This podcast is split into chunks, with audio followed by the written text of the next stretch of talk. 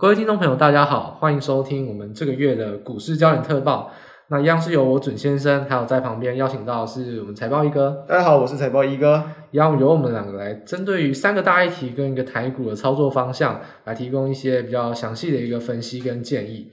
那这这个月啊，我们首选的三个议题，其实最重要的，在十一月底啊，那现在十二月接近初了，大家可想而知的，其实变种病毒，那这 Omicron。它的影响性一定是大家最值得去分析的。对，真的也是影响最近行情非常大的一个因素。所以这个疫情哦，不管是从它基础，它是什么，可能从生物生理层面，甚至到。政策方面，到底现在各国政府怎么应对？还有我们对于它未来发展是，但最重要是投资上到底会不会有一些中期影响？这是我们这个月要主要探讨的。对，那第二部分要探讨就是高估值企业的一个利空分传，嗯、因为像是微软跟特斯拉，哎，都开始卖股票。嗯，对。然后还有另外一些讯息，有独家搜索到，就是今年 IPO 的股票，大股大型 IPO 就都破发，可能破发几率有一半以上。这都是一些高估值明星企业的一些利空现象。对，而且今年其实那个上市 IPO 的数量非常的多。对啊，我们知道 hard market 就是你股市越热，IPO 越热，因为越好捞钱啊。嗯、对，估估值越高啊。对，所以破发当然就代表可能有些事情不太对劲。哎，会不会是有一些可能是高估值反转，还是说整个资金的方向上其实是有一些流转的？对，所以这是我们可以探讨一个现象。那再回归到这比较偏偏向台股的部分啊，是，你每逢年末进入到十二月了，那台股有一些美感，就是说。诶，到年末之后，常会讲什么年底的集团做账啊，或季底行都会讲投信做账，到底是真还是假？还是其实都是前人留下来现在不使用的东西？嗯、我们就来帮大家做一个解析。就时序上到年末啊，台股大家常讨论到一些话题，我们来判断说到底它是不是在今年也可样是有一些实用性，它是不是有可持续性？嗯、这也是特别提供给大家的。那我们这是我们以上主要探讨的三个主轴啊，那不外乎最后一段也是会提供给大家关于十二月的一个中期的一个盘势跟展望，对，还有操作的一个建议。老样子，对，没错。那我们接下来就马上进入到第二部分了。我们最重要的要先谈了，就是关于 Omicron 变种病毒的部分。那这个变种病毒其实也很简单哦。其实拜登啊，我们在说美国过感恩节嘛，因为只有美国跟加拿大感谢印第安人啦，其实我们没有感恩节，是他们在过感恩节开开心心的时候，当天晚上啊。所以马上十一月二十五号，世卫组织召开临时会议，嗯、开始研拟说新的变种病毒株。诶那时候还不是叫 Omicron，对，那时候叫做 B 一点一点五二九，没错。这个病毒株，那时候还有人说会不会命名叫 New，有人还说诶是会命名叫习，对，结果对习绝对是不太好的嘛。然后后来就跳过了这个，直接跳过 New，跳过习，跳第十五个西亚字母就是 Omicron。好，这是这目前的一个状况，就是说它已经被命名了。那当然我们大家知道说它是从非洲南部，就是说从波扎那，然后到南非，因为南非其实跟美英国的关系很好，对，他们就会有一些科学家的交流，突然开始去热烈讨论这个病毒株的现象。那是不是先请财报一个帮我们分析一下说，说在这个变种病毒株，我们现在接应到的一个病毒上面的一个特色，或者说目前一个基基本上一个资料跟大家介绍呢？好，刚刚就有谈到，其实这个算是非常新研发出来的病毒。那刚好谈到，比如说原本在命名说要谈一个 new，那有可能会引起这个恐慌，所以后来没有用这个名字，就是用 Omicron。那其实这个病毒它就是其实就是我们大家都知道，目前的一个新冠病毒其实已经有很多不同的变异种，像是前一阵子那个 Delta 嘛，对就就是一种。那当然，其实这一次的一个 Omicron 比起这个 Delta，它的一个变异突变的数量要更多，算是可以多了两倍。那最主要的地方在于说，它整个突变的一个这个数量可以算是有算是可以超超过五十种，等于说它的一个感染性，然后还有传播率是更强的。因为说它突变的特征主要几个地方，当然我对一些这个专业名词没那么懂，但是经过我们资料研究，它其实就是说它在一些这个可能病毒的这种逃逸啊，或者就是说这个传播的速度，其实都比原本的还要更快。有一个地方在于说，其实。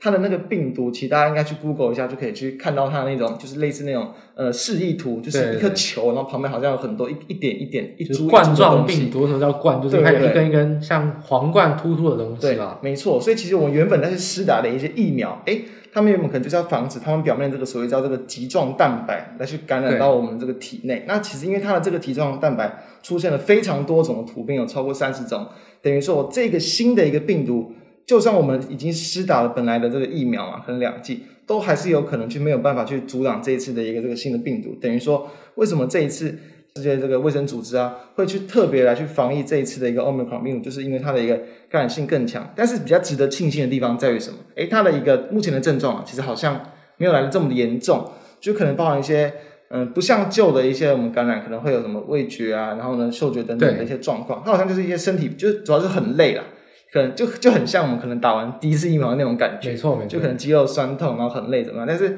好像就是致死率、感染率好像没有到这么的强，而且比较普遍发生在年轻人身上，所以既然是年轻人身上，那当然在那个身体的一个算是抗压性或者就是说耐受度是更强，所以。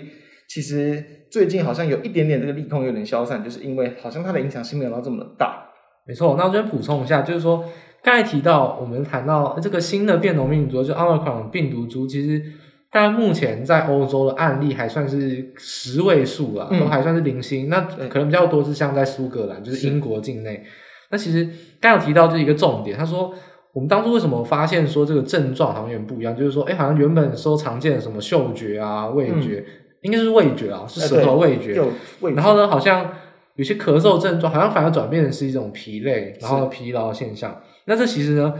这个最早提出来的人啊，就是这个医师啊，其实是南非医师，毕竟是从波札那到南非传出来，当然是南非医师先。那其实这个故事就是说，在十月二十三号的时候，嗯，在那更之前啊，就是南非有一个女医师，她就已经开始去呈报这样的现象。对，那十月二十三号，当初就是南非的流行病的病。创新的应对中，就是像我们，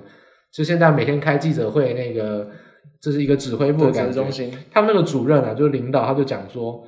他就告诉他们国家的状况，就是说南非呢，诶，有个培养病毒的学家，是他去研究这些病例跟这个，就是说感染这些染体嘛，去看，他说发现了全新的变毒株，所以说其实确实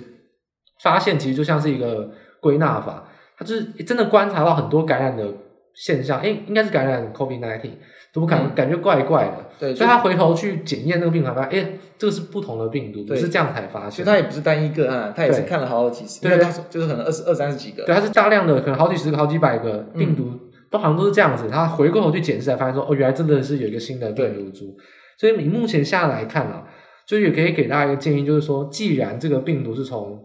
非洲南部所传出来的。是那其实大家就可以特别关心是南非，然后跟南非，因为南非是大英国协啊，就是说跟南非比较友好的就是英国，可能就可以看一下英国的科学家或南非的科学家他们最新数据。因为其实有一有一点呢、啊，就是像像如果我们现在去问陈时中部长，他可能根本就没辙，我们根本没有境内感染，就是、目前还没有，我们连境外感染都没有，Omicron 的病例都没有，我们。根本拿不到实验数据，我们根本就就无能为力啊！所以说，如果你真的很关心病毒相关的变异，或者说到底它发生什么现象，其实可能要去看英文，或者说南非，但南非也是很多会讲英文的，是看这些讯息可能会是比较新、比较快的。对，那其实我这边要再提一下，就是说刚刚谈到目前还没有案例，但是就是有人也会担心，就是说其实香港也是有算是已经有案例了，对，已经有境外的移入了。对，所以其实会不会后续真的也是有移到台湾来，当然也是有可能性的。所以其实这个地方。应该说，就是大家还是要维持一定的一个这个警戒心啦。然后再来就是要谈到说，其实当然目前的一，比如说疫苗的一些研发状况，就像是其实在我们录制当天，就十二月初啊，对，就是其实莫德纳在前一天也是有提到说，对，哎，好像他们的疫苗对于这次的一个变种 Omicron 病毒，好像效果没有这么的好。对，刚好一讲了之后呢，全球就哎一路自由滑梯滑下去，对，就整个吓傻，然后整个崩跌。但后续其实也没有这么重，但就当下其实很恐慌。不过他自己在前阵子其实有讲说，其实大约也是在明年初啊，其实就有可能会去针对这样的一个变种病毒来去研发解药，像是 BNT，对，我记得好像也是提到说两三个月内就是有机会，很有机会研发解药。同时也在十一月底啊，香港也是有微生物学家表示，也有从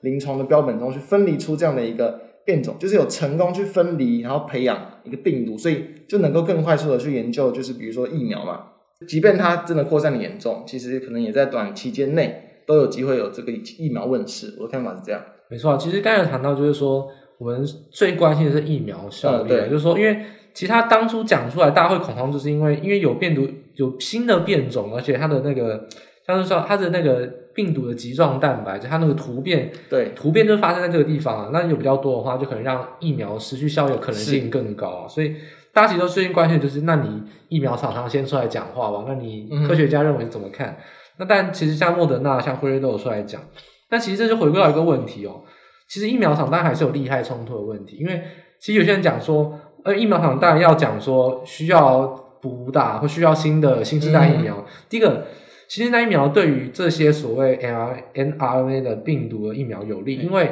他们最容易修改他们的疫苗的那个现状的病毒，所以它蛋白啊，所以它是最容易修改就适应新的疫苗，所以其实这些疫苗厂它当然有优势，当然每一个都说突变突变突变，然后就改改改改，因为它最能改最快，它巴不得全世界都用新的疫苗，所以其实大家利害冲突上也是有人这样想，就是说疫苗厂当然会说没有用，其实要是用新的，它马上就会做出来，所以之后大家都要买新的，对，也是有这样子的一个利害冲突，所以这种情况下到底。我们说，除了看一看，可能南非科学家就临床的一些医生啊，到底除这些以外可以看什么？很多人就是可以看说，到底 A Z 他说了什么？因为其实我还是比较推崇 A Z 疫苗的科学家团队。嗯、虽然说 A Z 疫苗它的效率没有到其他那么高，但它自始至终其实都站在一个比较前瞻的角度。例如说，如果 A Z 没有推出来，莫德纳、辉瑞搞不好会装死，那个、就不敢推了。其实 A Z 推出来其实是一个抛砖引玉哦，因为每个人都不想当第一个，因为当第一个会被放大检视。对啊，而且万一没效的话怎么办？对大家都想说，那我做好最好的准备，但这可能对人类就是就可以拖延一下。对，然后副作用的话，其实也很容易就是被大家去嫌弃。所以，所以 A Z 当时其实是一个创举哦。那其实 A Z 的科学家，女科学家，她其实也就直接说了，她那时候就是鼓吹说，欧美国家不要再打第三剂，嗯、而且不要鼓吹大家打第二剂。她、嗯、说应该全部人都先打疫苗。这其实现在来看，好像也是一个先知。为什么？南非现在疫苗其实施打率。大概是二十五趴，是蛮第二季蛮低的，大概是二十九趴，第二季大概二十五趴，这非常低。所以，AZ 科学家其实他也有印证到一个点，就是说，与其这些国家自己管控不好，然后一直打疫苗，不如先把疫苗分配到全世界，因为。你这边再怎么去防，然后呢都防不了，就万一又出现突然出现一个变种病毒，也是未知的国家变种病毒，那你才反而会影响到全世界。哎、欸，我这边另外一题就是说，其实就是变种病毒嘛，就是为什么会变种？其实就是我们的那个病毒可能在跟人体的一些细胞啊，然后去接触的过程之中，它可能就是会有一点点的一些不一样的状况，或是突发性，有点类似演化，就是说病毒它们也需要一些不一样的一些可能催化剂或者是变化，它们才能够去演。进行更多的突变，然后让这个病毒去传递的这个更有效。所以说，其实像刚刚左先生谈到的嘛，就是说，与其就是你们新兴国家在那边去慢慢追打什么第三季、第四季，像我们台湾第二季大概也才其实打差不多了，也是也是也是最近几个月，因为欧美已经打得很很慢了，我们才赶快可以打。对啊，但所以说，其实一些真的完全覆覆盖率非常低的地方，反而可能是更重要的一些部分。对啊，就是所以其实可以看，我说我我会比较相信，就是说，嗯哼。疫苗厂，大家可能会觉得有利害冲突，他讲什么你可能会半信半疑。但我倒觉得 A Z 就是那个女科学家，就是 Sarah Gilbert，她你其实大家可以关注她讲的话，因为她其实都讲蛮有前瞻，而且她动作蛮有前瞻性的，而且她的态度是蛮一致的。就是说这个诚信的关键，每次都讲说，我们讲，诶公司法说会不是每个都要听，有够有诚信的发言人或老板才要听。其实我觉得相对而言也是，现在很多莫德纳 C E O 啊，或者说那就像那个 Stephen Benson，或者说像是辉瑞的执行官等等。讲这些东西要不要相信？我觉得可以参考。那大概影响行情，我们要必须要做研判。但是如果真的要对我来说做参考，我反而会比较相信 A Z 的 Sarah Gilbert 这个女科学家，她、嗯、已经很早就喊出一些东西。那而且她刚好搭配英国政府。其实英国政府其实大家都知道说，其实欧美都是超英国政府。嗯。英国是走在比较前面了，等于说他做什么，欧美就做什么。因为台湾啦、日本啦，我们做一些防疫政策，欧美也学不来，因为这是民族性的差异。所以英国反而做的会可能是比较贴近欧美能执行的，而且也是比较走在比较前面。是所以 A Z 疫苗跟 Sarah Gilbert，然后还有英国政府，他们可能都还没有出来发言啊。那那开始出来发言之后，大家可能或许可以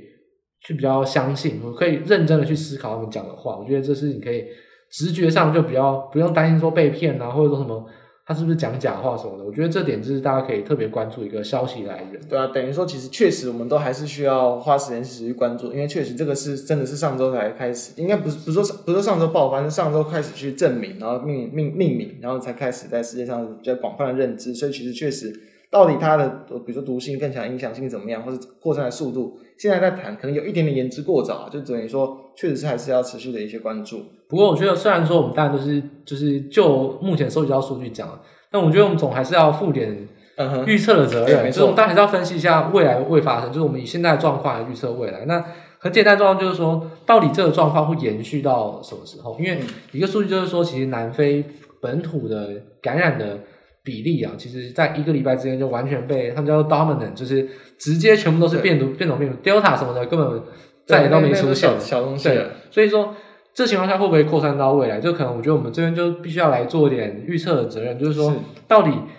所谓的呃奥密克戎它影响性会影响到什么程度？会像 Delta 这样子吗？还是就是仅止于欧美，还是说它其实就是欧美也是领先，就仅止于非洲南部？我觉得我们或许可以来做一个目前数据跟一些观察来做一些预测。那我先讲我的看法。那我认为啊，其实就分阶段嘛。嗯，现在欧非南部已经有了，然后呢是欧美境外感染，再是欧美本土境内开始大规模感染，那可能亚洲大概就要小心。如果连东亚这几个国家都开始出现境内感染，那就是全球都已经崩崩坏了。是，所以我觉得可以分三个阶段。那到底会在哪个阶段呢？我还是比较看好只会到一点五阶段，就是欧美大概是部分国家会有境内感染，就是现在来看，欧美其实都不算有境内感染，都是境外减入的。是啊。但我觉得防不住，一定防不住，就是一定会有。所以我个人来看啊，就是说对于投资行情的话，大家不要高兴得太早，就是因为欧美如果有境内感染，或是有某个国家不小心大规模感染，都是变种病毒之后的话，大概这个行情还会有一波又是一波震荡。所以我觉得最好最好状况，大概到十二月第一个礼拜就影响两周。但如果以正常我的预估啊，就是到这种一点五阶段的话，我觉得至少到十二月中旬，就可能再可能影响到三四周以三四周到圣诞节以前，可能会是比较可能的一个现象。这个跟就是疫情搭配行情影响一个预测啊。那不知道那个财报一个总来看说，你对对疫情的一个变化大概会严重到什么程度，或者说其实对投资上的影响那个震荡的现象？会大概是什么样的变化？对，刚刚前面其实有说这一次病毒的感染性是更强，所以我觉得防不住的看法，我觉得是一致的。就是说，其实，嗯、呃，你有陆续的有境外一路的一些案例，然后你这个境内的这样子的持续的扩散感染，这是非常正常。而且，其实很多国外的国家，他们的防疫的一个概念本来就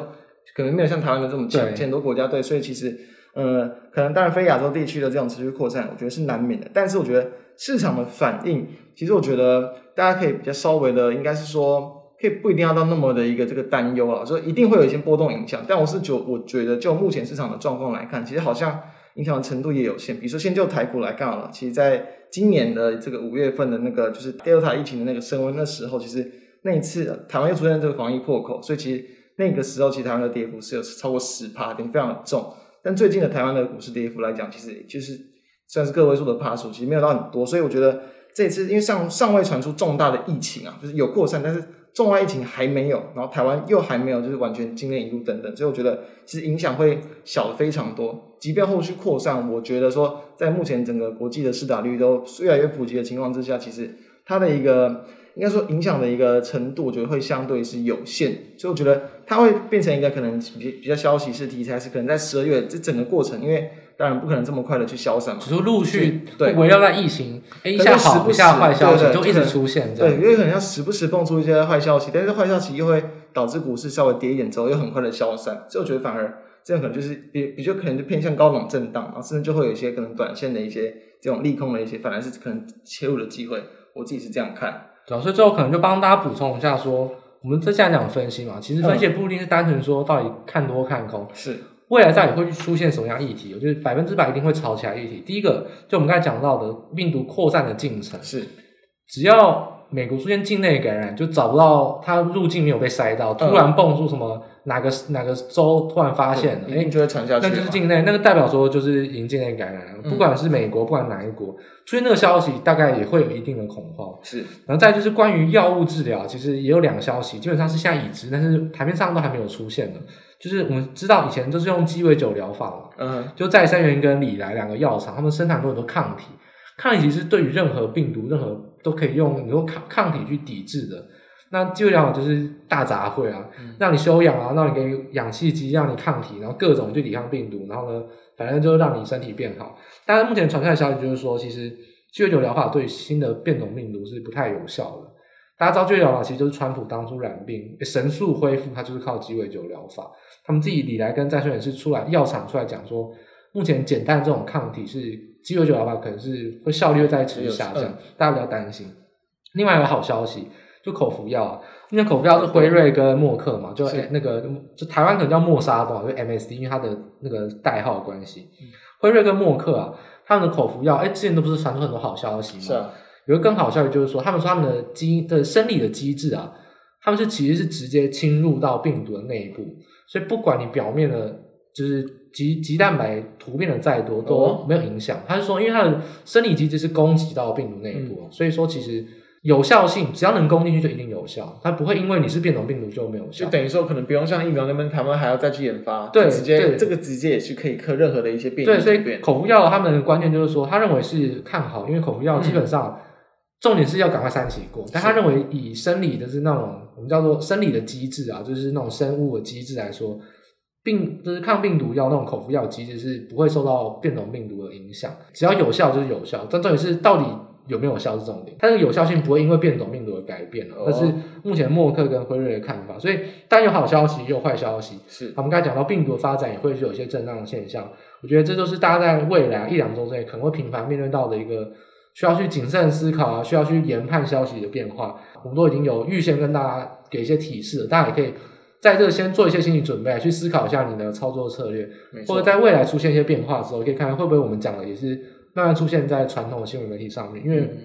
目前截取一些讯息啊，大部分都是在于一些论文的截取，或者说一些科学家他们自己的一个研究看法，还没有统整到比较大型的传统媒体，甚至是中文媒体，根本就当然是还没有，这、啊、都是比较早的消息，所以预告给大家，那大家可以先预做准备，因为疫情还是会比较主宰着整个十二月上半月，甚至到十二个月，对，十二月啊，整个都会是受到疫情的影响，各种多空消息的研判就是一个行情的一个关键了。好，那所以关于这个疫情啊，变种病毒的这个议题，我们就暂时先告告一个段落。那进入第二个问题，其实我们就要谈到，刚刚主持人有谈到，就是说，其实当然今年整个华尔街的 IPO 的市场算是非常的热哦，这个算是这个 IPO 的一个建树已经是算是改写了。应该也是这个，要接近那个金融海啸前的新高，对，要挑战了。对对，就是其实也这今年今年都还没有结束，所以对，应该应该是会应该是会破纪录。对，所以说当然当然刚刚有谈到很多的一些公司，反而就是可能破了他们原本的这个发行的价格，所以是不是有点这个状况？然后呢，是不是有点甚至有点泡沫？是不是在借着这一波？整个全球的这个资金环境，然后低利率，然后让很多这个呃企业，然后就可以想要用比较低的一个成本来去这个上市，然后甚至是吸引资金这样的环境，慢慢的可能没有这么有效，没有这么容易吸引资金的，就是我们要讨论的部分。对，那我现在来补充一下，就是说刚提到这个数据啊，就是说它其实是一个界限，因为 IPO 当然我们看的是总量，就是今年募集到所有金额，但其实大家知道 IPO 金额，其实大家还是会比较喜欢看就是明星公司啊，是啊。就是 IPO 一上市就可以募集到十亿美元，嗯、那基本上就是算独角兽了，大型公司。他说这些超就是十亿美元的公司啊，今年 IPO 一次就募到十亿美元，大型公司有四十九趴是破发，嗯，所以就是一半吧。那诶一半这个大家可能没有概念。以二零二一年啊，去年同样是疫情，还有资金行情是三十三趴，嗯，就三分之一有破发。再到疫情之前没有资金行情，我们已经把各个控制变数都已经。隔离开来了，是二零二二零一九年，一九根本就没有资金行情的时候是二十七趴，嗯，所以确实明显，不管你跟什么样的条件去参考去对比啊，独立之家对比，其实破发的比例真的是比较高，而且是已经接近到一半，是真的蛮高，是没有错。而且这里面不乏有一些很知名的公司，例如说像是 Deliveroo，就是户户送啊，就是、嗯、这是一个华裔跟英国的公司去创的外送平台。那还有这个，我想大家应该更熟悉。你如果有去什么路易莎或什么，大家现在不是很爱点燕麦奶吗？嗯，那个瑞典的品牌就是 Oatly，哦，它就是这这真的是蛮有名的。植物奶，它在它上市之前我就知道 Oatly，因为没想到它现在也上市。哦、这个植物的燕麦奶、植物奶或什么杏仁奶等，那个植物奶它也是上市，也是破发。嗯，所以很多很知名的公司哦，就这种明星产业，它就是携带了大量人气，募集到很高额的资金，因为都是但是都破发，所以就可以感觉到就是说是有点。市场很热了，去让它上市，对，募到很高的金额。但是事后呢，我们说 IPO 一定事后是我们叫做就是 show run，就是一定有一个短期的一个正报酬，就是 IPO 一定有蜜月行情，通常都是。但是会有 long run underperformance，就是一定一年后或是三年后一定是跌的。就几乎你就可以看到，其实像台股也很多都是啊，就甚至台股其实有些更名不经传，因为其实。台股其实每年这种转上市上，或现在新贵的公司也都很多。你其实从现形就可以看到，好像就是刚上市那一阵子，也可能就拉了几根。对，有些当然它题材更强，它可能甚至拉好几个月都有可能，就是缓步缓步的往上攻。但几乎啊，它都很难去撑过一个长时间的考验。对对对，很容易就是跌到它的一个发行的一个价格之下，然后陷入弱势的整理很久。而且尤其是啊，就是说在一年之内就马上跌破，那通常是已经是。嗯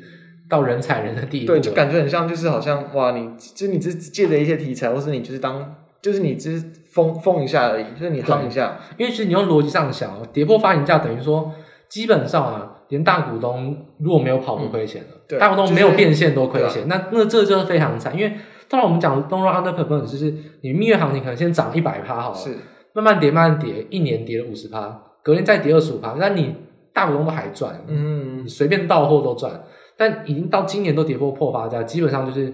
如果你没有出完，都是赔钱的意思。也不一定会到赔钱，有些他们可能原本在但成本更低啊。对，但基本上是一些抽签的那种。要上市，要要捞钱变现，但就一定是想要上市，类似开高之后再再往上走高嘛。所以要么就是这些人到货，然后都是其他人进来接货，可能这个筹码分散。嗯不然呢，就是整个行情确实是对于这种高估值的公司是不看好的，所以其实也有华尔街的机构去强调说，主要原因就是私募基金脱手啊。嗯，私募基金就是他们要变现嘛，然后本来就是要赚这一波，那脱手合理。然后他可能就不留情面的杀了，就可能一行情好，他就是不管怎么样都是到货。哦，那会不会就比如说像最近大家应该有知道吗？特斯拉执行长马斯克其实直接卖自家的股票了。哎，就其实、嗯、对，其实心态上就有点类似哦，成本都非常低哦，然后持股都非常多，他的目标可能就是到一半或到三分之一，但他呢？就随便倒随便赚，你看就是随便卖随便赚，所以他们心态上就很容易有大量卖出的行为，所以就是有点类似的感觉。通常大股东或公司企业老板在卖股，比如说就台湾来讲，可能大家的印象可能都是比较不好。那其实比如说像之前什么康友，或是像一些国巨的一些这个事件，就是不一定是东本人，可能是亲戚啊，甚至大股东等等。但是有这种类似的情况，反而因为在台股啊，可能大家就是对于他的一个信心更更不佳。然后刚好也有可能，其实今天台股本来就是比较难，就是大部分公司比较偏可能景气循环的几率高一点点，那可能就是真的趁着这种营运好的这几年或者这几个月这一波就先往上卖一波。但是我自己像是特斯拉的话，就我觉得应该也不至于啦，不至于像这样。对，就是我们那刚好我们把话题稍微转移一点，就是说我们那从 IPO 破发转移到一点话题，就是说刚好也是类似的现象，就是特斯拉跟微软的高层都在卖股票。嗯但是其实也有人帮他们辩驳，就是他们是为了要缴税。其实事实上他也是，因为是说要缴税，因为大家知道吗？其实马斯克他其实是在 Twitter 开始投票，我有去投票，我支持他卖股票。啊，我也不是说空投什么的，但是他在 Twitter 上开投票，我是真的有参与投票，所以他上面发起的投票，他就说他会照做，不管你投票结果是要还是不要，他就照着你们投票结果做，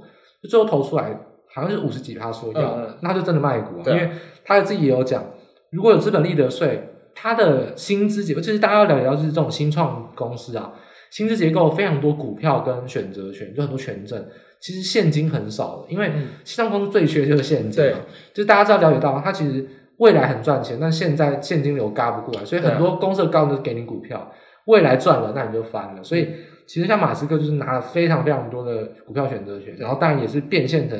就执行成股票，所以他手上非常多股票，他基本上都没有，他是没有领半点现金的。嗯就是董事会没有给他薪水，现金薪水是零，他只有领股票，所以他大他说说他要缴税，好像也情有可原。他如果真的要缴税，因为股票涨，所以涨要缴税，那他只好卖股票，好像也是这么一回事啊。那只不过说，连微软都在卖股，因为微软的那个执行长就是那个印度印度人啊，嗯，那印度裔的执行长，他是一一百七十万股，那晨报资料。大概卖了一半，就八十三万股卖出去，所以他也是为了要缴税，因为他是户籍在华华盛顿州，华盛顿州明年啊也是有七趴的长期资本利得税，所以应该说增加七趴，嗯、比原本再增加七趴长期资本利得税，所以这两看起来，我们说虽然都是卖股票，但卖股票的诱因可能不一样，因为我们说私募基金破发了，所以说其实整个 IPO 破发，私募基金的心态，当然就是说它本来就是要赚，上市就要卖，这、就是本来就是它本来的任务啊。他没有说要长期持有，这个大家是本来就知道的。那另外就是说，其实像这种卖股，它心态上就不是说本来就要卖，它本来是长期持有，但是为了要有现金流，现金流，所以他卖股票来支撑。所以当然，呃，行为上是一样的，那但它的诱因上可能是有一些差别啊。所以这确实也是，也不能把它完全相比一个。类比的一个现象嘛，对，所以出发点不一样。那比如说，再切回到我们刚刚谈到很多 IPO 破发，然后可能是因为很多的一些，比如私募基金嘛，然后去卖股。那你觉得这这样的一个动作，他们其实也可能就只是刚好趁着这一波，比如说行情，然后可能刚好也是趁着就是说，就认为说这个升息的步调要慢慢的加快，他们觉得可能现在也差不多就是一个适合卖股的一个时机，然后呢，就很多就跟着一起借去卖出。那其实这样的一个影响，它它会真的去应该说显示或者就是暗示说，好像。会不会真的是他们过热？就是这些公司真的是股价过热，还是这只是正正常的一些金融操作？然后应该是说搭配了这一波的资金行情涨上去卖下来，其实也不是说他们有什么前景不好，就只是单纯的一些可能资金的一些流动而已。哦，我其实我个人观点就是说，就应该可以分啊，就是说到底是公司的问题，还是说整个行情确实有点疲变？我觉得公司的问题就是说股票太贵了。嗯，那反过来讲就是说涨太高，真的太爽了，所以真的要卖了。是，所以其实我觉得大家可以想象啊，我们说。IPO 是 hard market，但是资金行情从二零二零年三月开始印钞票以来，呃，都已经印了一年半了。是，其实坦白讲啦，二零二零年下半年开始 IPO 就已经很热。如果你是好的公司，应该早就在那个时候就要 IPO 了。是，你到今年上半年，甚至到现在才开始 IPO。其实坦白讲啊，就是说，要么你是公司可能执行长的财务实力不太好，就是不太会操作，嗯、不然就是看行情看不准了，嗯、因为。这太太慢了。对，就是简单简单来说，如果要杀，一定是先杀比较小的，然后比较投机的，跟最慢的，因为你是最慢上市，代表说，其实相对而言，他很多投资人去追高，也是追在比较后面，估估值比较高的时候。是啊。那其实这种情况下，你当然也是比较容易一下子就破发，因为你本来你说虽然发行一定是你发行很低，然后 IPO 是蜜月行情，但是你越后期你的发行价也越来越高，你公司拿到钱也越来越多。相对于投资人，但它成本越来越高，所以我觉得这个是一个很合理的现象。越到资金要收回的后期啊，这种很投机的股票、很高估值的股票，本来就是会越容易被优先卖，因为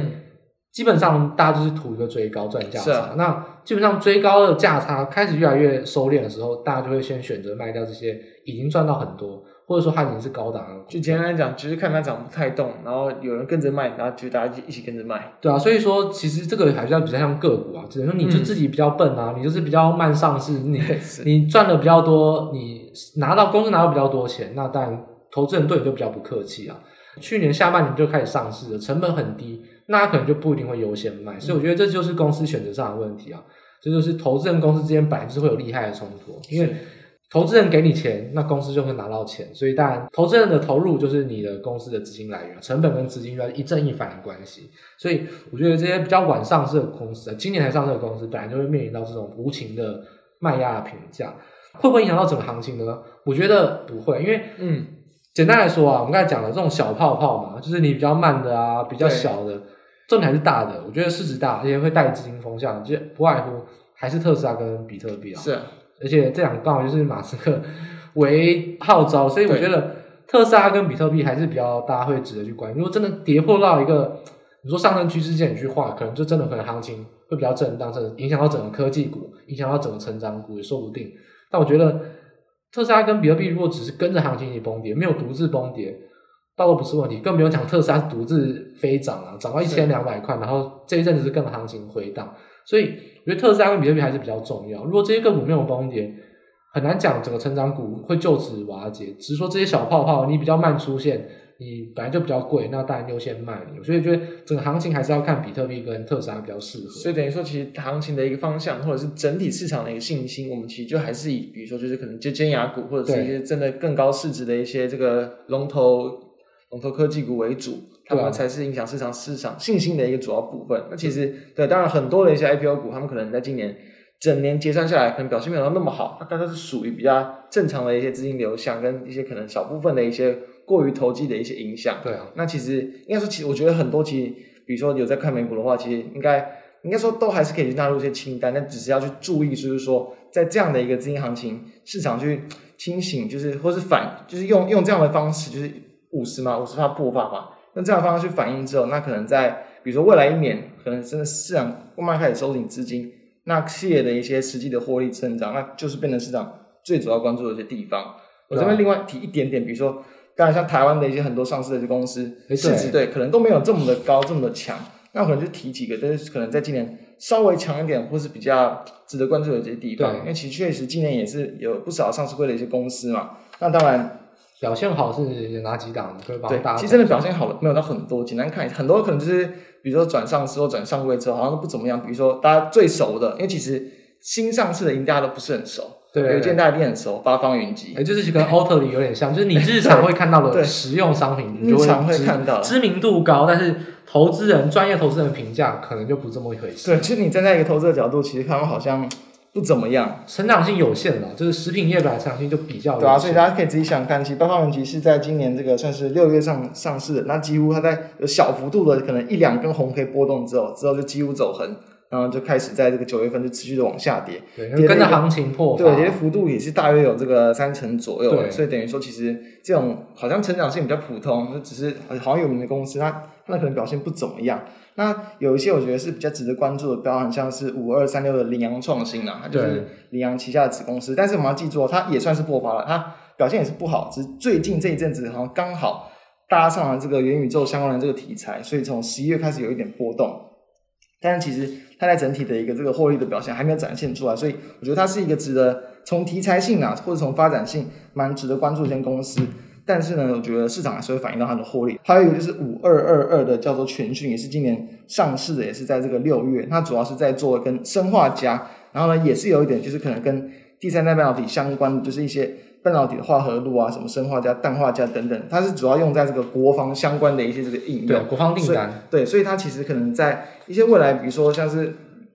呃，可能这种比如说五 G 基地台、低轨道卫星所呃对应到国防的一些应用，它会有，虽然它应该说，我觉得它订单会算稳定啊，就是因为其实在这个呃国防的这个预算，其实它算是有领先同业的一些优势，所以比较容易取得订单，所以应该是稳健成长的一些这个机会，所以。这几个方向我是觉得应该是比较值得去关注的地方了。对啊，但是我跟跟随刚才那个，因为财报哥帮大家补充了很多那个是新上的 IPO，像我之前有之前你的节目也有介绍过，哦、对，诶是什么九亿 APP？啊，对，九亿 APP，它今年也表现也不错。对，其实我觉得总结下来，我印象中啊，IPO 大概蛮多，九亿 APP 全讯，然后跟 AES 就是做那个它是新普的子公司啊，就是也是做。电池相关的模组，对，其实可以大家想想看，欸、好像表现特别好都是什么？三个字高价股，又是讲到高价所嘛，嗯、所以其实台股特有，因为台湾不是一股一股交易，而是一张一张交易，纵、嗯、使有盘中零股，其实流动性都还是比较差，对，一张就会比较贵，因为你这样买一千股，台股就是限制上就是这样子，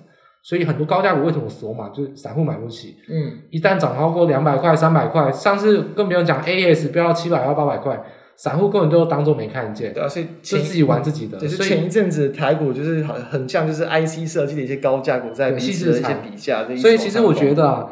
台股来看整体来说也还是有类似这种 IPO 破发现象。嗯、那没有破发，可能都是特定筹码之身，因为他们是第一个新上市股本比较小，然后在筹码都锁在这种高价买的，其实大股东啊，或是法人主力身上。所以这可能也是大家比较整体来看，那也是台湾 IPO 店表现可能也没有到这么好。那但另外一部分就是说，台湾 IPO 也没有比较大型的公司，跟这些公司也是比较不能对比的。对啊，所以说台湾确实还是很缺乏独角兽。我们的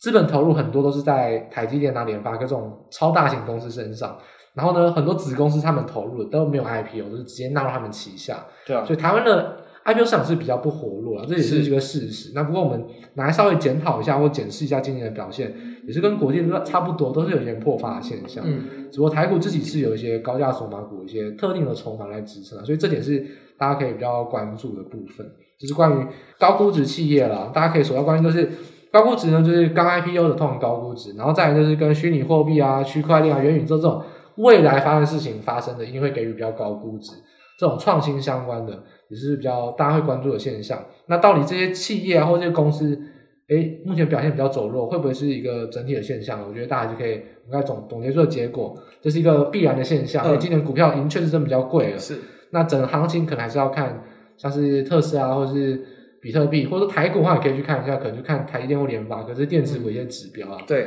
整个行情的走弱，可能还是要看大型股，个别股票走弱，可能都还是本来它就是比较贵的股票，优先遭到卖压，所以比较像是一个个别现象。大家可以来这个地方做一个。年末一个形式跟判断了，这是一个 IPO 高估值跟 IPO 股的一个补充。对，好，那所以一样这一块部分也暂时就告一个段落。所以接下来我们就谈到，就是面对进入到年底，其实也只剩下一个月左右。那其实台股，往往大家知道，可能每一季每一季都会有不同的一些这个惯性啊，可能有些某行情啊，对某些情况可能谈到什么变盘，然后可能甚至是呃过年期间怎么样，年底怎么样，季底怎么样。所以刚好现在进行到的是第四季季底，又是年底，我们就来谈一下，其实，在台股年中年底常见的一些现象，包括可能像是做账啊，或者像是一些可能什么财报空窗期等等，来跟各位聊一下。我这边先跟各位谈，就是说，其实刚好在年底这段时间也算是比较长的财报空窗期，就是因为大家知道我们四季嘛，然后一二三四季嘛，然后因为一二三季财报公布是在每一季的结束之后，这个四十五天之内左右去公布财报。那因为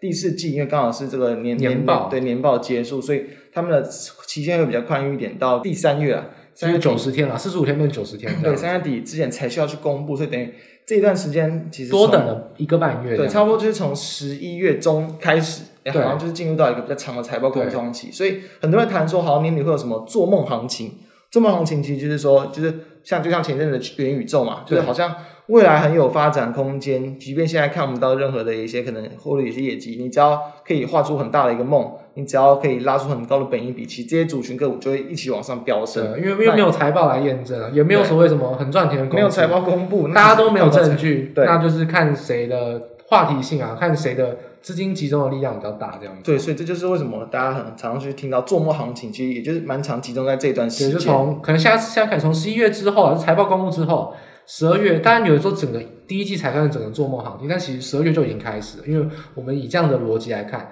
十二月就已经开始，甚至说十二月之前到整个三月，嗯、对，都会有这个现象。是没错，所以当然可能应该二月份也都会陆续公布了，所以到那个时候其实财报会比较降温，对对，就会比较正常一点。那其实我这边就是要提一下，就是因为刚好周末行情，你要有周末行情嘛，你一定也是需要整个国际股市有比较强的表现，所以。刚好我们第一个议题就，哎，变种病毒也把这个打压了下来，让近近期的周末行情稍微降温一些。没错，未来会不会再有？其实我觉得当然还是有机会，就是我觉得还是要等到整个美股啊、国际股市回稳吧。那你可能会不会有下一波的周末行情？包括比如说前一波元宇宙嘛，然后可能像低轨道卫星、电动车等等。所以我觉得他们会不会再轮动啊？我觉得新元宇宙可能话题会有点慢慢去消去了。但是在一些比如说在五 G 甚至是五 G、电动车相关的，我觉得或是一些车用电子，我觉得其实在比如说在这一段财报空窗期，我觉得都还会有不小的机会，甚至第三代半导体或是细晶圆啊等等，我觉得大家是蛮值得关注。就在这一段期间，从这种比较题材性的一些产业，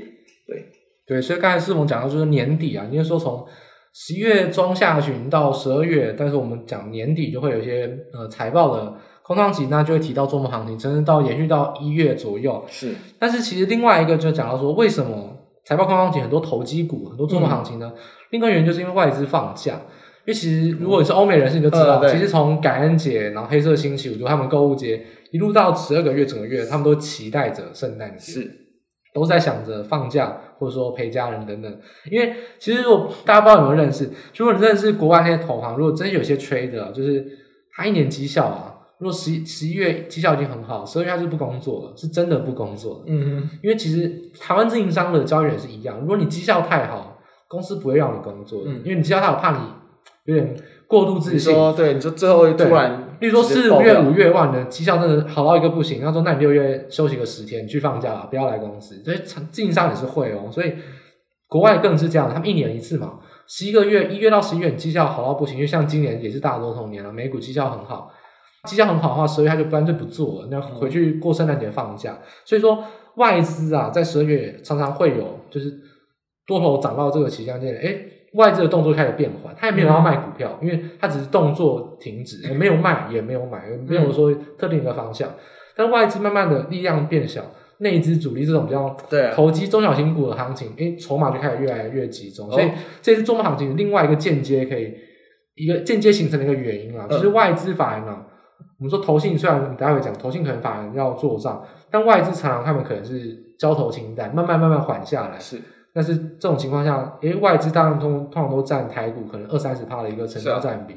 那内资可能就会有一些机会去争取到新闻的版面，就变成内资主导了。对，所以这个资金行情上就可能变成内资的资金反而是一个主流带风向的一个方向。这跟外资放假年底也有关。是，哎，那既然提到内资资金，等于说其实像我们平常就会去看一些筹码的部分嘛，什么外资嘛，然后投信嘛，进场等等嘛。哎，那假所以假设内资变成主导力更强，那我们是不是就应该比如说更去看投信啊，或者就是看一些比如说可能甚至一些比如说可能大的一些分点券商等等这些东西，会不会在接近年底？或者就是在十二月之后，哈，它的一个可能参考性会不会更强一些？我觉得，其实，在这种情况下的话，如果说是中小型股的话，嗯、其实我觉得全年一年到头都是要看，就是说，这些简单来讲啊，很多股票的外资都是假外资啊。是啊，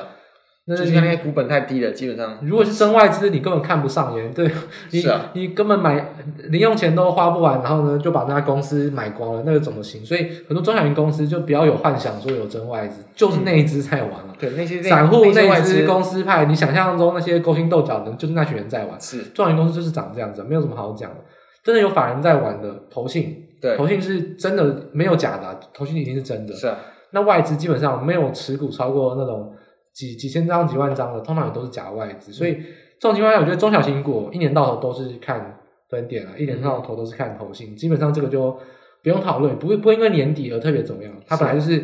轮到它了，那这一波可能有好比较好表现，就是短线上大家要赶快把握机会。那假设在投信做账或者是集团做账，其实有先比如说先谈我自己的看法，我是觉得说，其实好像从这几年来看，有就是蛮多时候好像它的一个。影响性越来越低了，就是对，就感觉有点变得，我自己感觉可能投信有点越做越短，或者就是说，他们其实真的也很难在特定的这段时间去拉，因为假设他们真的都固定在这段时间去拉，那被人家吃豆腐了，对啊，那大家一起吃豆腐，大家就跟着一起买，那不是他们就没有赚头了，就等于到时候他们想要卖很难卖，你可能掌柜都一直想要卖，然后股股价一下就被压下来了。基本上我也觉得投信做账基本上，我觉得没有存不存在集体做账，因为。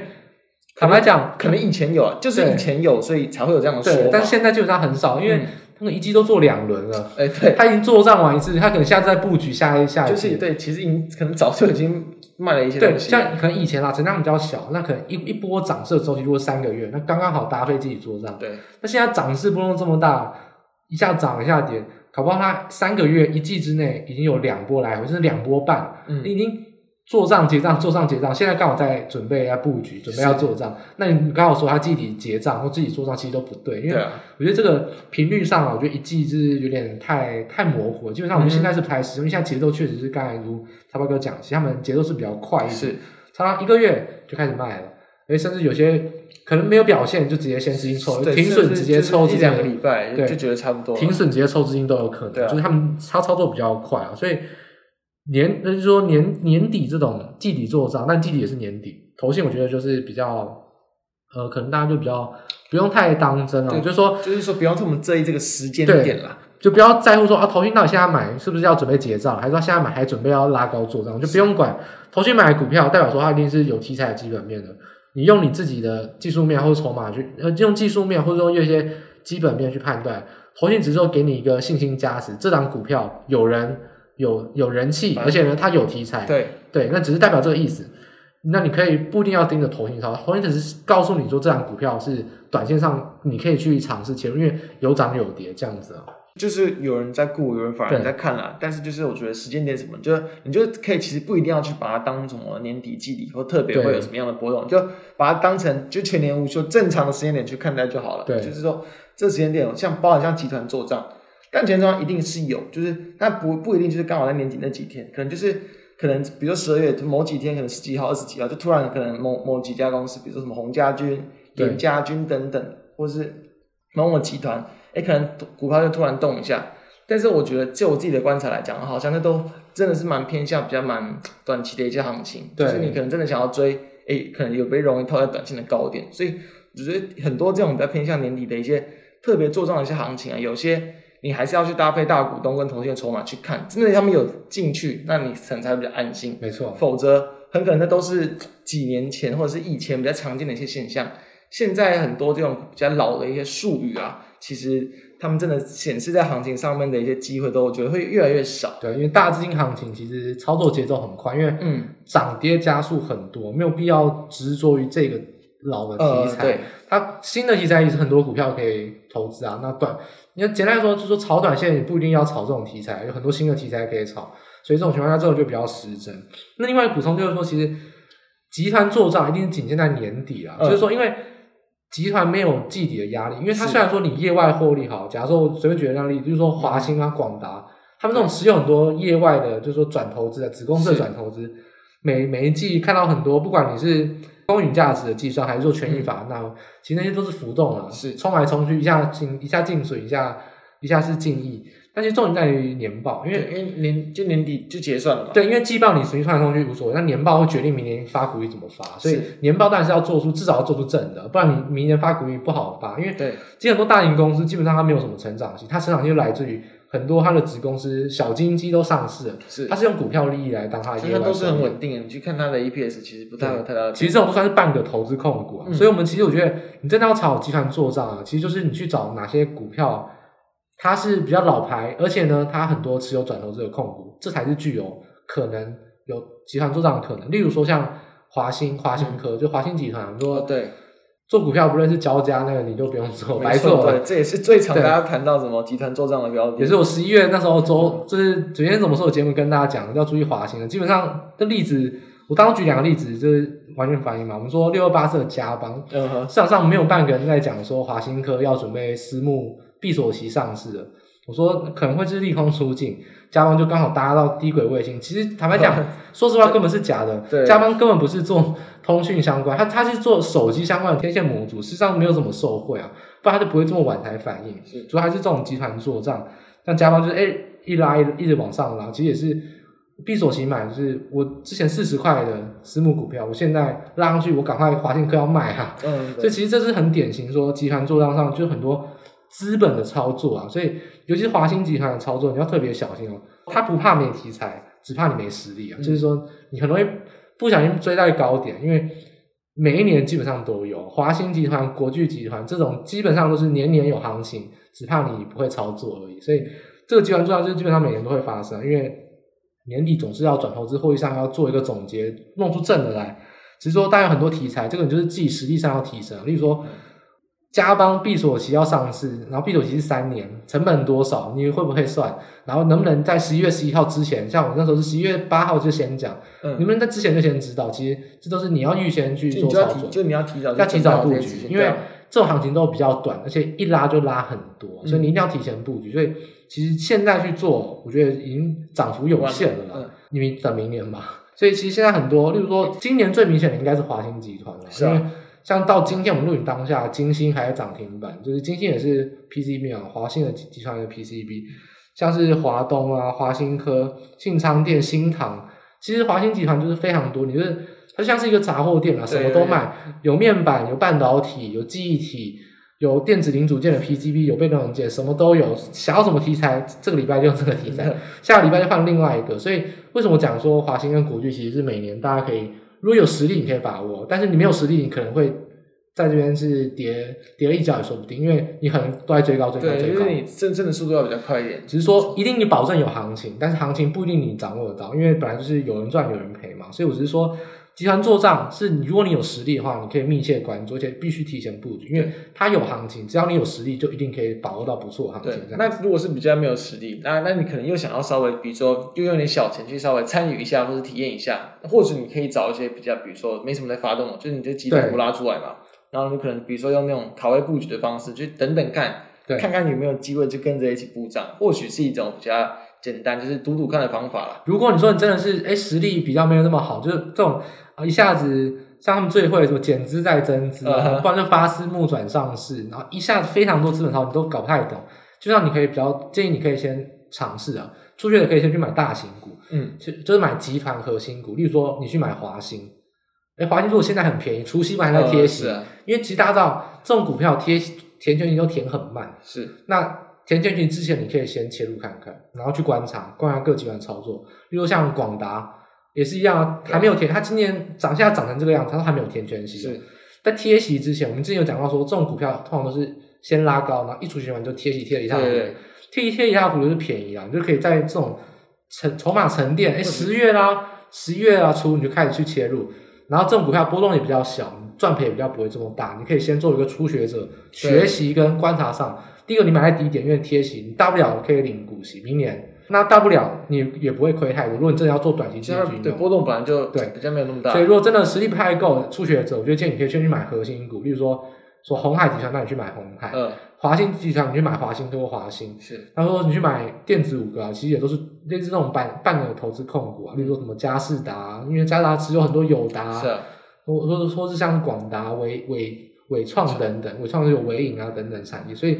去买这些核心的持股啊，就集团大型股，然后也可以去做波动比较小、初学者一些尝试。你可以一年、两年之后呢，投资行情可以说不定就可以慢慢掌握这个集团的操作，因为这本来就是需要经验累积的。对，就先从慢的开始，然后再去切到可能真的比较有兴趣有经验，对，总而言之，快的一个投资呢，就是呢，你做的对，然后呢，把它无限的放大，就把对的事情做好几遍，去做，对，先把事情做对，你就先学习，先小小的做。事情做对了，你学习会了，那就把这件事情放大，然后把股本放大，然后重复的去执行，这反正是投资长远获利的一个方法。啊、那但是就是一个很重要，就是说，假设你发现，哎，好像有点不尽人意啊，对，或者你真的真的就是应该是说，你重复做可能原本对，后来错，啊、你就要思考一下，它是到底真的没有没有那么灵了，就它可能就变得有点过时，还是就是说你只是刚好一次的失败，你可能要再多看了两三次来去印证一下。坦白讲啊，有些人就是没天分啊。集团操作真的是很难，集团做账真的是比较难一点，因为非常多的筹码跟非常多财务决策、资本决策上，还有什么可转债这种发行都是要计算的。是金融工具的一些部分，说真的是金融工具上比较麻烦，所以如果没有天分，或者说你真的学习不来，那大不了不要操作，因为还是我们在讲到财报空窗期，有些题材股可以去跟着一些短线操作。至少还有投信等等，所以我觉得其实题材股很多，反正重点是说有把握了再做，没有把握就先学习啊。那真的学不来，那你可以去把握你有把握的部分。就本来金融市场上就不是每一样都是你一定要会，重点是你会的东西要让你赚到钱。所以这是选择你可以选择的部分，不要去投入到。嗯，太不熟，对，太不熟悉的部分，因为没有必要这样拿自己真金白银去当学费，你可以模拟操作，可以用小钱去尝试啊。是，就是每逢年底哦，台股特别多的投机行情跟主力内资的行情，行情大也很多人在此摔一跤，所以大家特别小心，也是给大家一些初学者一个建议的方法。好，那最后的话，我们就一样，就是老样子，再来谈一下对于台股的一些这个看法，就花一点时间来。各自谈一下，比如说，不管是对于大盘的行情啊，或者是一些可能稍微可以关注的一些产业个股等等。那因为刚好其实也是接近到年底，所以或许可以帮大家在年底再多找一点点这个机会，然后来完善可能整年份的一些绩效等等。好，那我要先谈我的看法，就是说，假设只是单纯对于台股行情的看法，其实因为在就是十一月底、十二月初这段时间，台股是经历了这个国际股市的一个下滑，然后疫情的一个冲击，哎，好像就是连续跌了好一阵子。原本看起来还是高档，慢慢的缓跌，然后到疫情爆发，就这个变种病毒，然后突然变变得有点这种急跌式的一个这个情况。对。然后近期好像跌到季线，就是弹了起来，然后碰到月线好像有点压力，但是在十二月初一号又往上攻了过去，所以其实台股的力道算应该还算是蛮强嘛，就是在这一波以来，所以相较雅股抗跌，嗯，相较美股涨多回跌幅度也没有美股大。对。算是天选之子啊。对，所以真的是表现相对是不错的。然后同时就是我们前面有谈到，就是。一样，十二月份还是都有可能会因为在这个变种病毒的一些利空等等持续冲击震荡，但我觉得可能很多时候这些可能就是这些闪崩式的这个慢压或者这种短线超跌，很容易会形成就所谓的短线的一个买点。所以那当然，就算是它形成买点，你能不能去提前去降低持股，或者是你提前要要要空出资金啊？对对，就是总不能融资压进去，那太危险了。对啊，就是你可能它它其实还没有，可能还没有崩到顶，你就压的太多，那这样当然也是危险。所以其实。我觉得操作难度会稍微增加一点，那就是要更谨记，可能比如说不要去追高，反正就等到真的国际股市在崩跌的时候，可能哎再慢慢去这样陆续承接，就是你必须手头留有比较多的一些这个现金来去做这个加码布局，我觉得会稍微好一点。我说单纯对于行情的看法的话，对，那我看法的话，就是我刚才有讲到，就是说其实疫情还是会主导。那我其实我们在、嗯、我上礼拜五疫情那个准确怎么说，有下了一个结论，就是说原本的盘是主导就是嘎空盘。在上礼拜五，十月二十六号那一根黑 K 直接跌破月线了，嗯，就直接翻桌，就行情就没有什么叫没有没有叫它嘎空盘，就是疫情盘啊，因为等于说整个十二月就是疫情主导，不会再管什么嘎空不嘎空，所以一定是以疫情为主。那这个情况下，它既然已经跌破，而且是个破坏性黑 K 啊，就算月线再站回，那也要站回到那一波跳空缺口一个要回补那个缺口。嗯，在回补之前，我觉得还是要把握，就是疫情盘通常呢。刚刚盘呢，就是缓涨、缓涨再缓涨，然后涨到你受不了追高。然后疫情盘基本上就是急跌急涨啊，就是会震荡到你可能心脏都受不了。所以现在可能今天急涨，没有保证隔天可能又来一根黑 K 急跌，哦啊，就是疫情盘就是非常容易急涨急跌。那我觉得整个而言哦，我认为台股还是很看好，就是嗯，以目前位置上来说，比起日股、亚股，我们都均线还在均线之上，就是看真的很抗跌。跟美股来比，我们第一个疫情不会受到太大影响，再来就是说我们。基本面上估值啊，没有比美国涨那么夸张。我觉得台股是刚好坐在一个非常刚好的位置，所以我觉得以整个趋势来看，台股不会有大幅跌破的现象，除非可能原油就突然崩，再崩到很夸张，不然这种震荡盘跌，我觉得台股会很抗跌，可能反弹涨比别人多，跌的话呢也比别人先抗跌。我觉得这是就整个盘势上台股呢会是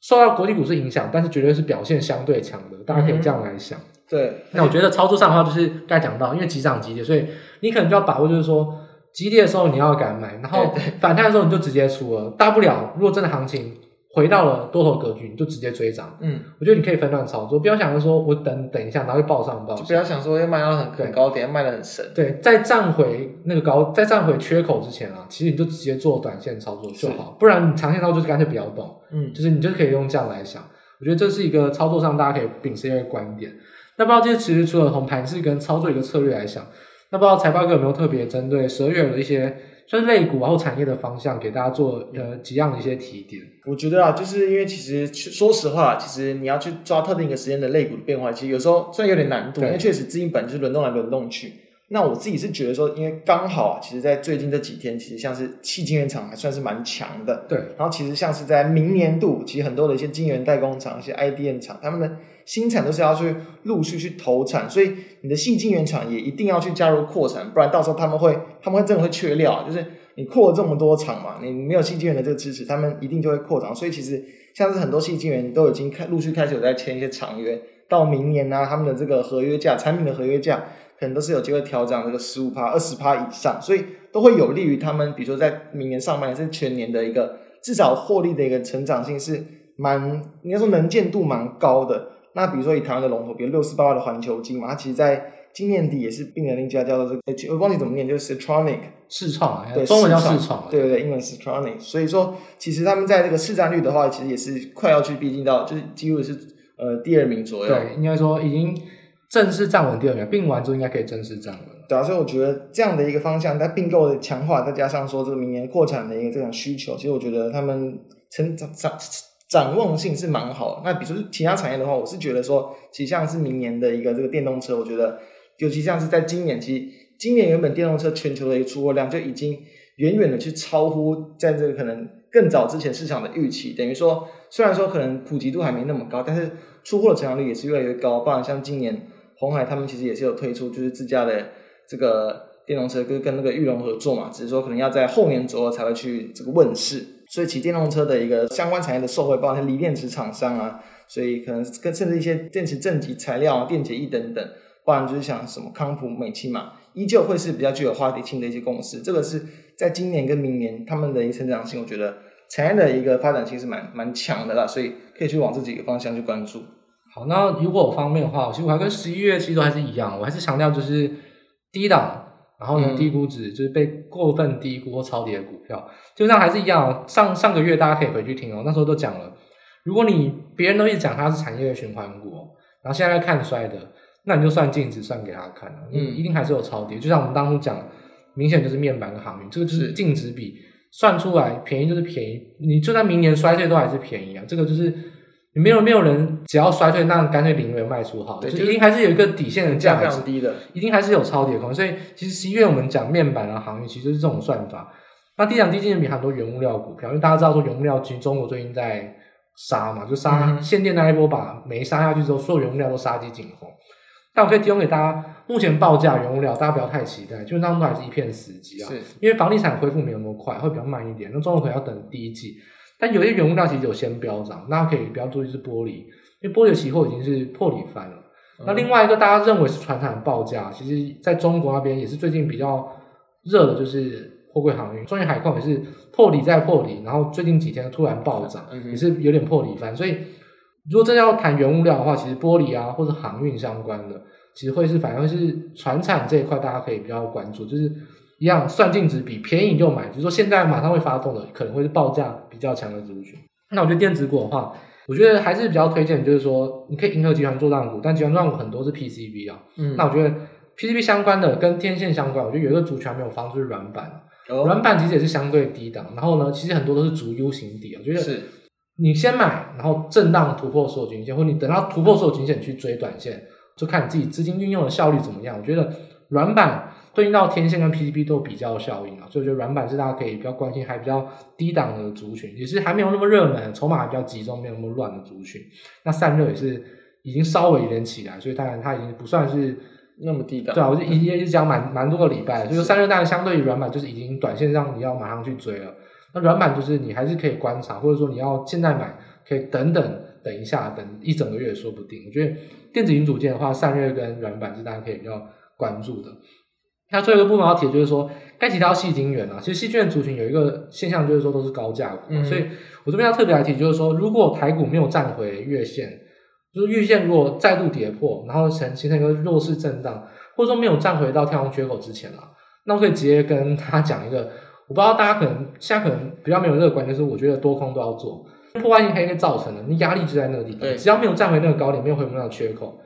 台股就是没有站回所有均线，没有站回所有均线，其实就有空方的操作空间。那我觉得怎么来做空，标的怎么选？其实之前已经谈过了，就是说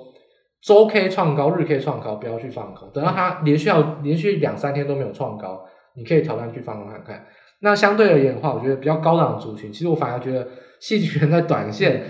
大家要比较小心哦，因为其实矽晶圆炒第三代半导体跟高价索马股的股票，其实最近高价股是比较危险一点。我们说高价股对应到国际股市的高估值行情是比较危险一点。这阵子就是比较没有再持续创高，所以如果高价股比较跌的话，我觉得矽晶圆大家要小心，因为其实矽晶圆非常多都是跟随这个高价股，跟随着 OTC 都是同一波行情会联动的股票，所以我觉得。空方的话是可以操可以操作的，嗯、就是反过来讲嘛，低档低估值的你就可以切入去买，高档高估值的有时候你会怕高空，有时候怕筹码就锁住不跌。但我觉得现在反而是筹码在松动的时候，就是高档高估值，你觉得看它很不爽，但是不要乱空。那现在我反而是觉得是可能可以采取空的时机点，只要大盘没有再回到缺口之上，还在弱势震荡，只要高价股表现并没有很强，其实我觉得这些股票反而会是你。如果你真的想要看不爽空它，现在反而会是那个时机点。我觉得这个是可以给大家新的一个观点，因为一直讲做多，我也不是死多头，我觉得是多空都做啊。所以空方的观点可以在这边特别补充给大家去参考。所以就是刚好趁着这一波台股的一个这个前阵子甚至有点小崩跌嘛，哎对，所以整先生提出说，他就是说比较偏向，是比如说。评价低的，对低基期的，哎，反而这个时候可能比较适合去做多。反而一些高估值的，然后如果说台股又没有再这么有效的去这个，只要没有回到所有均线之上，啊、其实我说震荡急涨急跌嘛，那你就是可以跌的时候做空，涨的时候做多，嗯，就是在这样子都是做很短线，让它来回做一个价差。偏向对稍微积极一点的操作。对啊，这是这是如果你很积极，很想要大量的获利，其实我觉得这个是多空都可以做。现在这个时间也是允许的，是这样子的。就先前。不要做空，不要做空，讲这么肯定。现在告诉你，现在可以做空，这就是行情上出现破坏性黑 K，就出来出现整个趋势的反转。所以就是告诉大家，目前建议大家操作上是可以做空，只是说你不喜欢做空，当然是可以不用做，不熟悉的事情就不要做嘛。对。但如果你真的很想放空，现在是可以出手的时间，只是说这可以给大家一个建议啊。对，所以好，那这一次其实是我们两个各自对于这个行情的看法。那今天相信时间也差不多，那我们。这个月的一个股市焦点特报就在这边跟大家告一个段落，那就一样期待我们下一个月的内容。对，十二月底啊，那时候圣诞节附近，我们应该也会准备新的一集月特辑跟大家来做见面啊，那大家就可以尽情收听我们下个月的月特辑的节目。那本期的节目就到这边喽，那谢谢大家，谢谢大家，大家再见，拜拜。拜拜。